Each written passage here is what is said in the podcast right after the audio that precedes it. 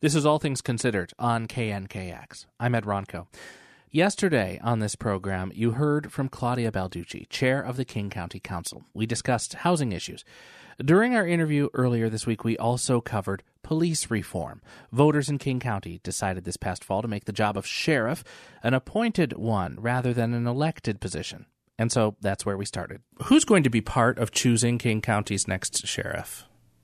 That is a very timely question. Uh, there's we're about to introduce an ordinance any day now it's coming any day now that will lay out the process that the council intends to use in partnership with the county executive who gets to actually make the appointment we confirm.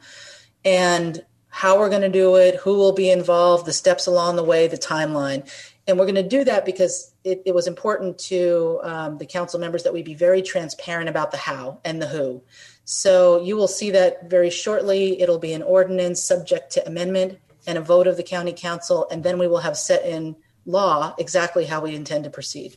And community input.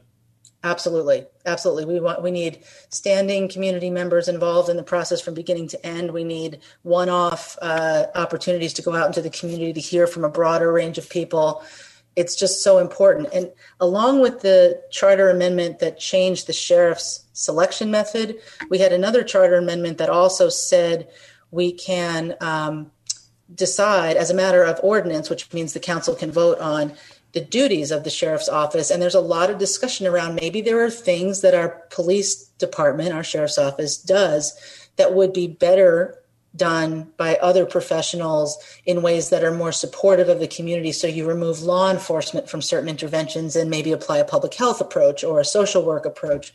So we have to have that discussion as well in an ongoing way, and that's coming too. A sheriff's detective was recently fired for social media posts he made this past summer that mocked and effectively endorsed violence against Black Lives Matter protesters.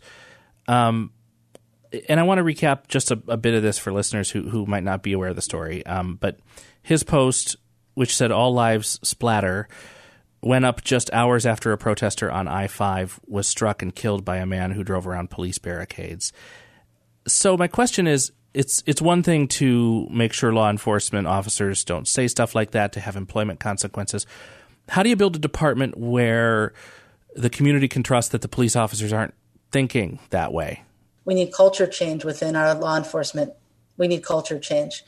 Uh, if you think that the people you serve are the enemy, then you're not your heart and your soul are not in the place of protecting and serving those people not really and the community knows it um, i feel like it's important to say there are some amazing people in law enforcement who absolutely joined because they have the mission to protect and serve and to do right by their communities and to be a part of the community.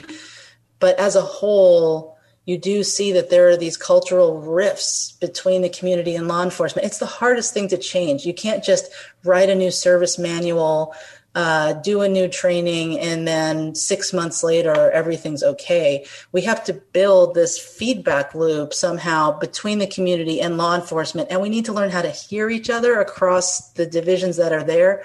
It's going to take a really long time, I think. And the hardest thing is maintaining momentum.